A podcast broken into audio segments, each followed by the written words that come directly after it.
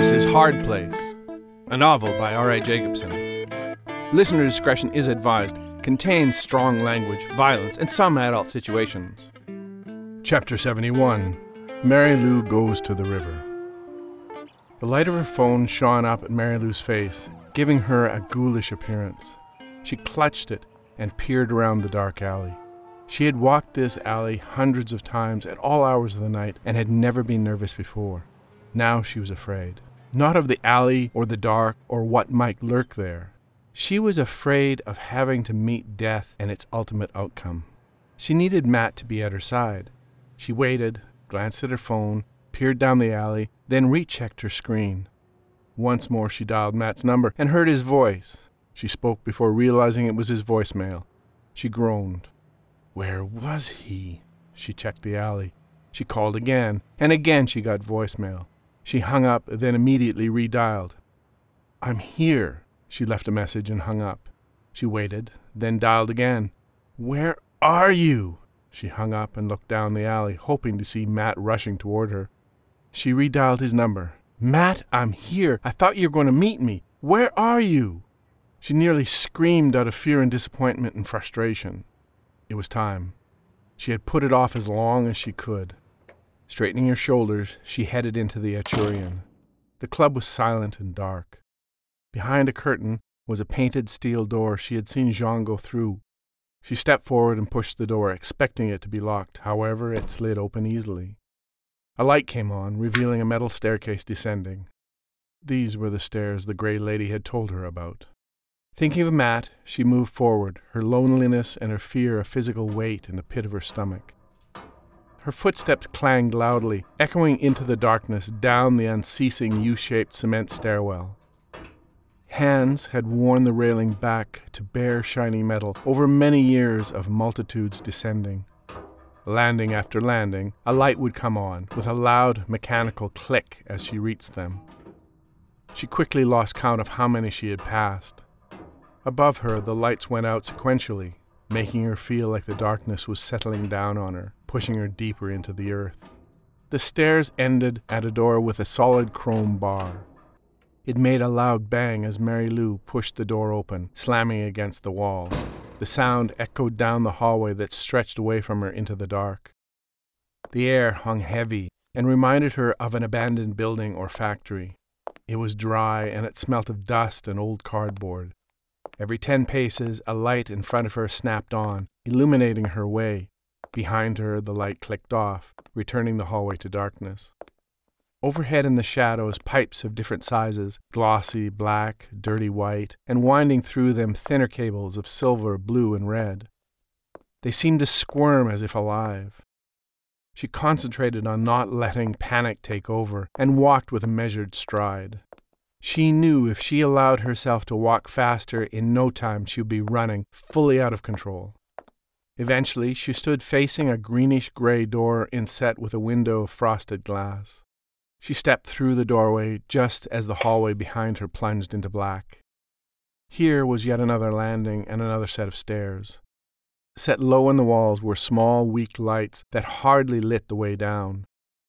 There was a slight odor that she knew but at first could not place. After several steps, she realized it was the cloying smell of burning candle wax. The concrete felt very solid and slightly rough underfoot.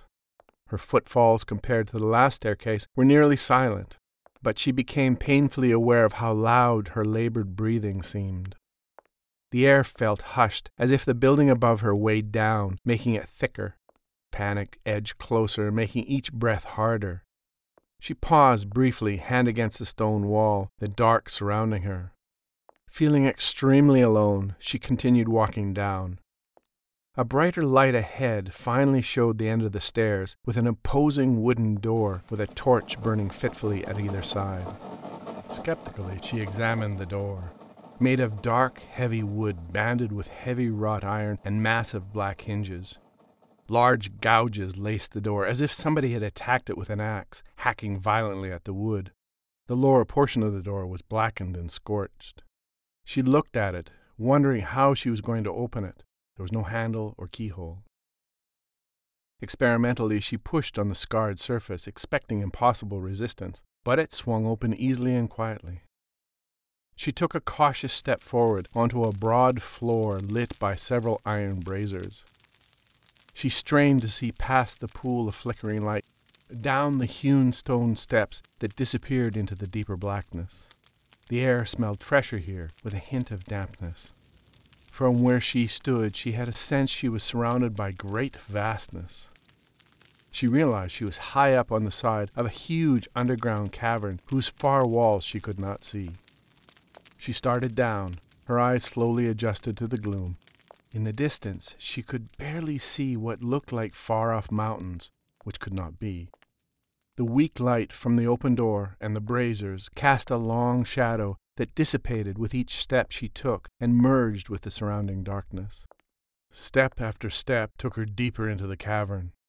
As the light behind her faded, her pupils opened wider, and she became aware of another light source. She stumbled to a stop and gasped as she realized that above her was not a cavern ceiling made of stone, but rather a vast night sky littered with thousands of stars. A slight breeze moved her hair as she stared up, mouth slack. Fuck, she said, hardly believing what she was seeing. She continued to descend the interminable stairs. Then her footing shifted and sunk into the surface. She staggered on the uneven ground and bent to look. Reaching down, her fingers slid through black sand, cool and dry. She glanced back up the way she had come. The stone stairs disappeared into the darkness, and all around her was sand that sparkled in the starlight. In the distance stood three figures and a bull moose at the foot of a colossal pier that jutted out into the black river that snaked through the Stygian world. Moored there was a great ship. She walked toward them. After several paces, she recognized her boss, Jean, standing under the expansive antlers. Beside him stood a tall, handsome man dressed in black that she did not know, but her eyes went straight to the last man in the party. Her heart leapt. Matt was here after all. At the sight of him, her fear evaporated.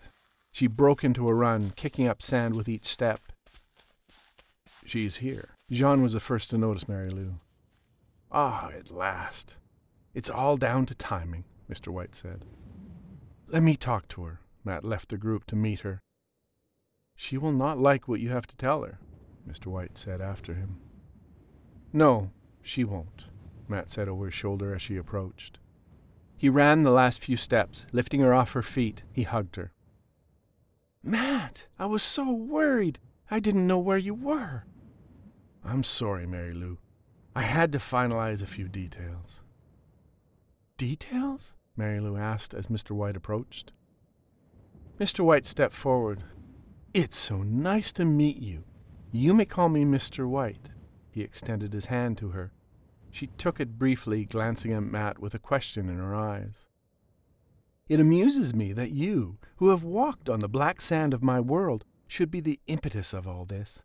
That you would reveal this wonderful twist with a little push, shall get me one of my long desired goals. You seem so, forgive me, ordinary, and yet you have inspired such passion. I'm sorry, sir, I don't understand. No matter, Mary Lou. Now I believe you and your fine man here have something to discuss. He smiled and stepped back to stand with the moose and Jean. Matt, what's going on? Where are we? Mary Lou, it's been a hell of a week. So much has happened. I can't begin to tell you how weird this is for me. I found out that I don't really know anything. I know one thing for sure I love you. Let's go on a road trip. Matt kissed her and smiled. A road trip? What's going on? She looked down the black beach at the individual standing there. Yeah, it's the perfect escape for a shitty deal. Matt smiled a big smile and put his arm around her as Mr. White stepped up. Matt, my boy, please take my car. She's perfect for a road trip.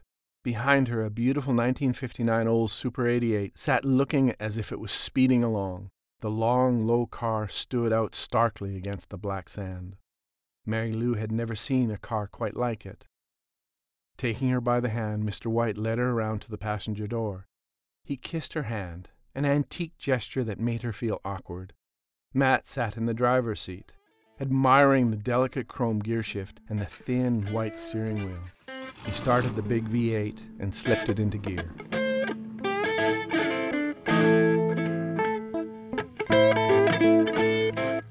Tune in next Tuesday for Chapter 72 Jacob Finds Billy's Stash. Stories from a Hard Place is a narrative podcast. Every Tuesday and Thursday, R.A. Jacobson presents another chapter from Hard Place, read by the author. Opening music by Noah Zachrin. Production copyright by R.A. Jacobson 2022. If you'd like to support Stories from a Hard Place, please go to patreon.com forward slash hardplace. If you would like a book version, either ebook or print, you can find it anywhere books are sold, including your local library. You can find links to all these and much more at Dead Cat Studio. That's deadcatstud.io. Thanks for listening. Keep the shiny side up.